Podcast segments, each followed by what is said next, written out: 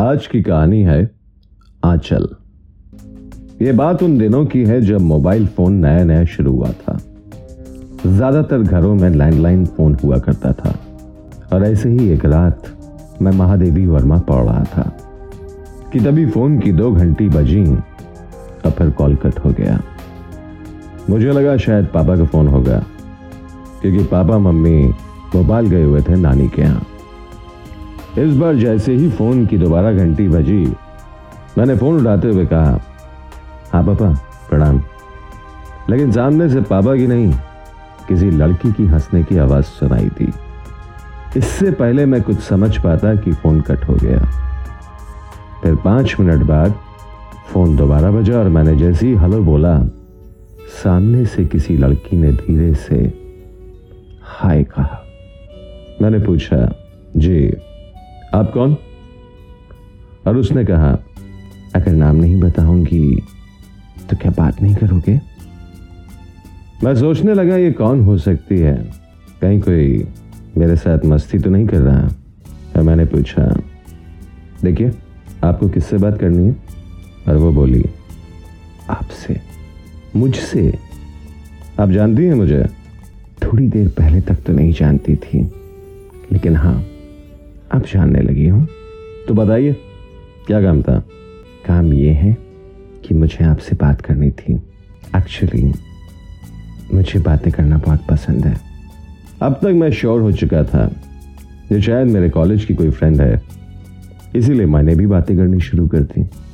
अगले दिन फिर उसका फ़ोन आया और हमारी ढेर सारी बातें हुई। लेकिन दूसरे दिन भी उसने मुझे अपना नाम नहीं बताया। पर पता नहीं क्यों इस लड़की से बात करके मुझे बहुत अच्छा फील हो रहा था। दो ही दिन में जैसे उसकी आदत पड़ गई थी मुझे। फिर तीसरे दिन मैं सुबह से रात तक उसके फ़ोन का इंतज़ार करता रहा, लेकिन उसने फ़ोन नहीं किया। दो दिन बाद उसका फिर फ़ोन आया और मैंने पूछा, तुमने दो दिन से फ़ोन क्यों नहीं किया मुझे? और वो बोली, देख रही थी, तुम मेरे फ़ोन का वेट करते हो या नहीं? अच्छा तुम्हें ऐसा क्यों लगा? मैं तुम्हारे फ़ोन का वेट करूँगा। खुद ही तो कह रहे थे दो दिन से फ़ोन क्यों नहीं किया? चलो मांग लिया, मैं तुम्हारे फ़ोन का वेट कर रहा था। और वो धीरे से बोली, मैं भी तुम्हें मिस कर रही थी। नाम क्या है तुम्हारा? और मैंने कहा, यशवंत। और तुम्हारा? आंचल। फिर मेरी और आंचल की दिन में तीन चार बार बात होने लगी। इधर एक शाम मेरी मुलाकात बॉबी से हुई। बॉबी मेरे स्कूल का फ्रेंड था और बातों बातों में बॉबी बोला, पता है यार, मुझे प्यार हो गया है। अच्छा? कौन है वो लड़की? है कोई, बहुत स्पेशल है। जल्द मिलवाता हूँ तुम्हें। फिर वो बोला, पता है मेरी और उसकी मुलाकात कैसे हुई? कैसे? यार, बहुत ही स्ट्रेंज कहानी है।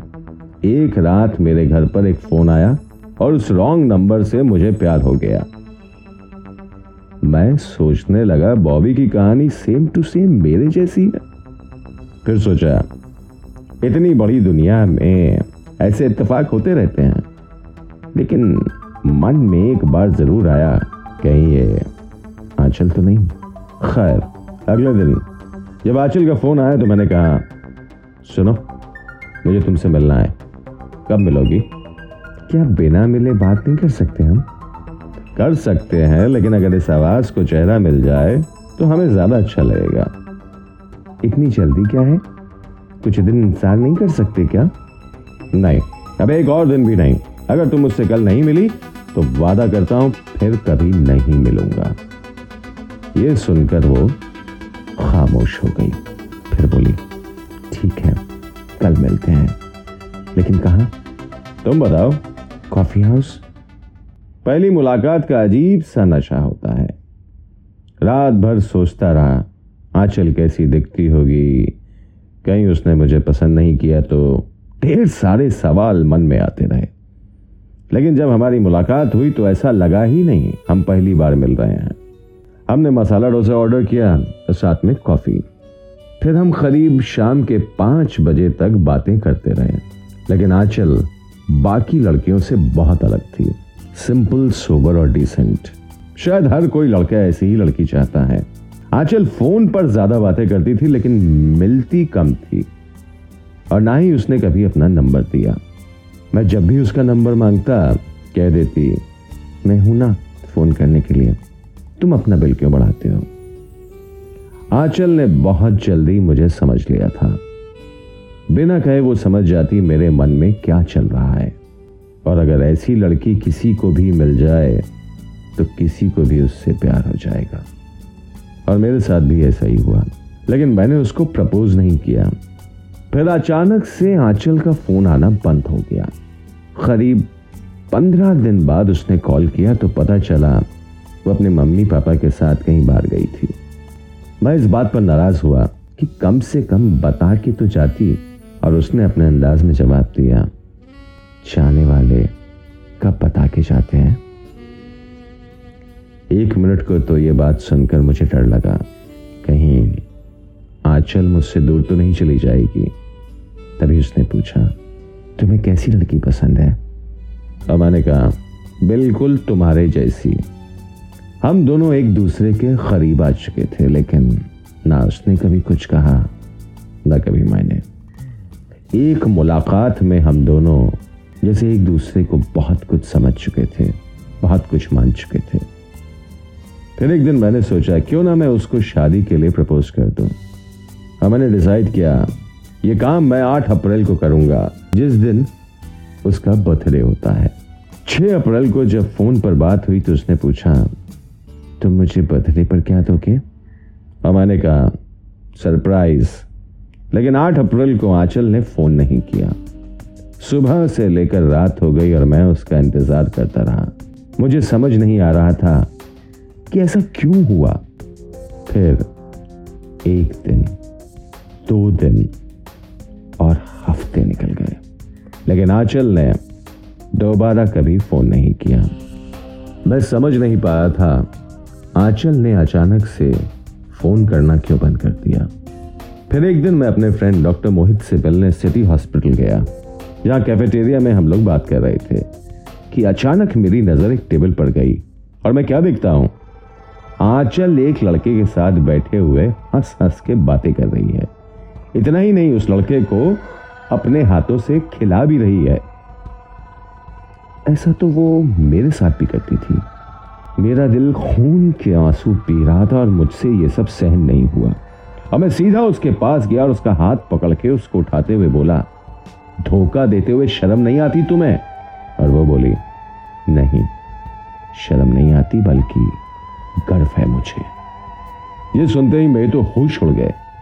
क्या ऐसी लड़कियाँ भी इस दुनिया में होती हैं? एक रत्ती की शर्म नहीं। लेकिन तभी उसने मेरा हाथ पकड़ा और बोली, चलो मेरे साथ। कहा जाना है? वो कुछ नहीं बोली और सीधा मुझे आईसीयू ले गई। अदूर से इशारा करते हुए बोली, वो देखो उस लड़की को देख रहे हो?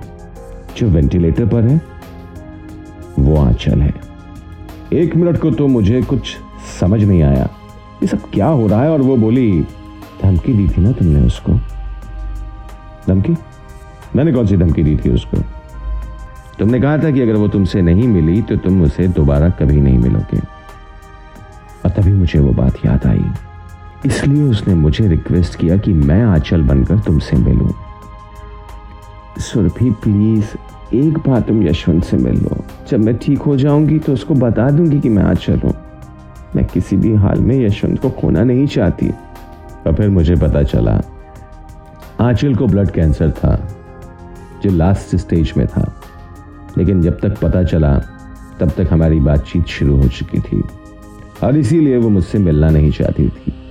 लेकिन जब मैंने उसे बहुत प्रेशराइज किया तो उसने अपनी फ्रेंड सुरभि को आंचल बना के मेरे पास भेज दिया। तभी मुझे याद आया सुरभि ने मुझसे मेरी फ़ोटो मांगी थी। शायद आंचल मुझे देखना चाहती थी और मैं आंचल को कितना गलत समझ रहा था। फिर पता नहीं मुझे क्या हुआ। मैं दौड़ता हुआ रिसेप्शन पर गया और फ्लावर वास से एक गुलाब का फूल लेकर आईसीयू आ गया। मेरे कदम अपने आप आंचल के पास पहुँच गए और मैंने उसके सराहने वो गुलाब का फूल रख दिया। आंचल अपनी आखिरी सांस ले रही थी और मेरा दिल कह रहा था, एक बार, सिर्फ़ एक बार आँखें खोलो आंचल। लेकिन ऐसा नहीं हुआ। आंचल ने उसके बाद कभी आँख नहीं खोली। मैंने तो आंचल को देख लिया, पर वो मुझे न देख पाई। तो आप सुन रहे थे मंटो पशुपतिनाथ की अधूरी प्रेम कहानियाँ। फिर होती है मुलाकात एक नई कहानी के साथ।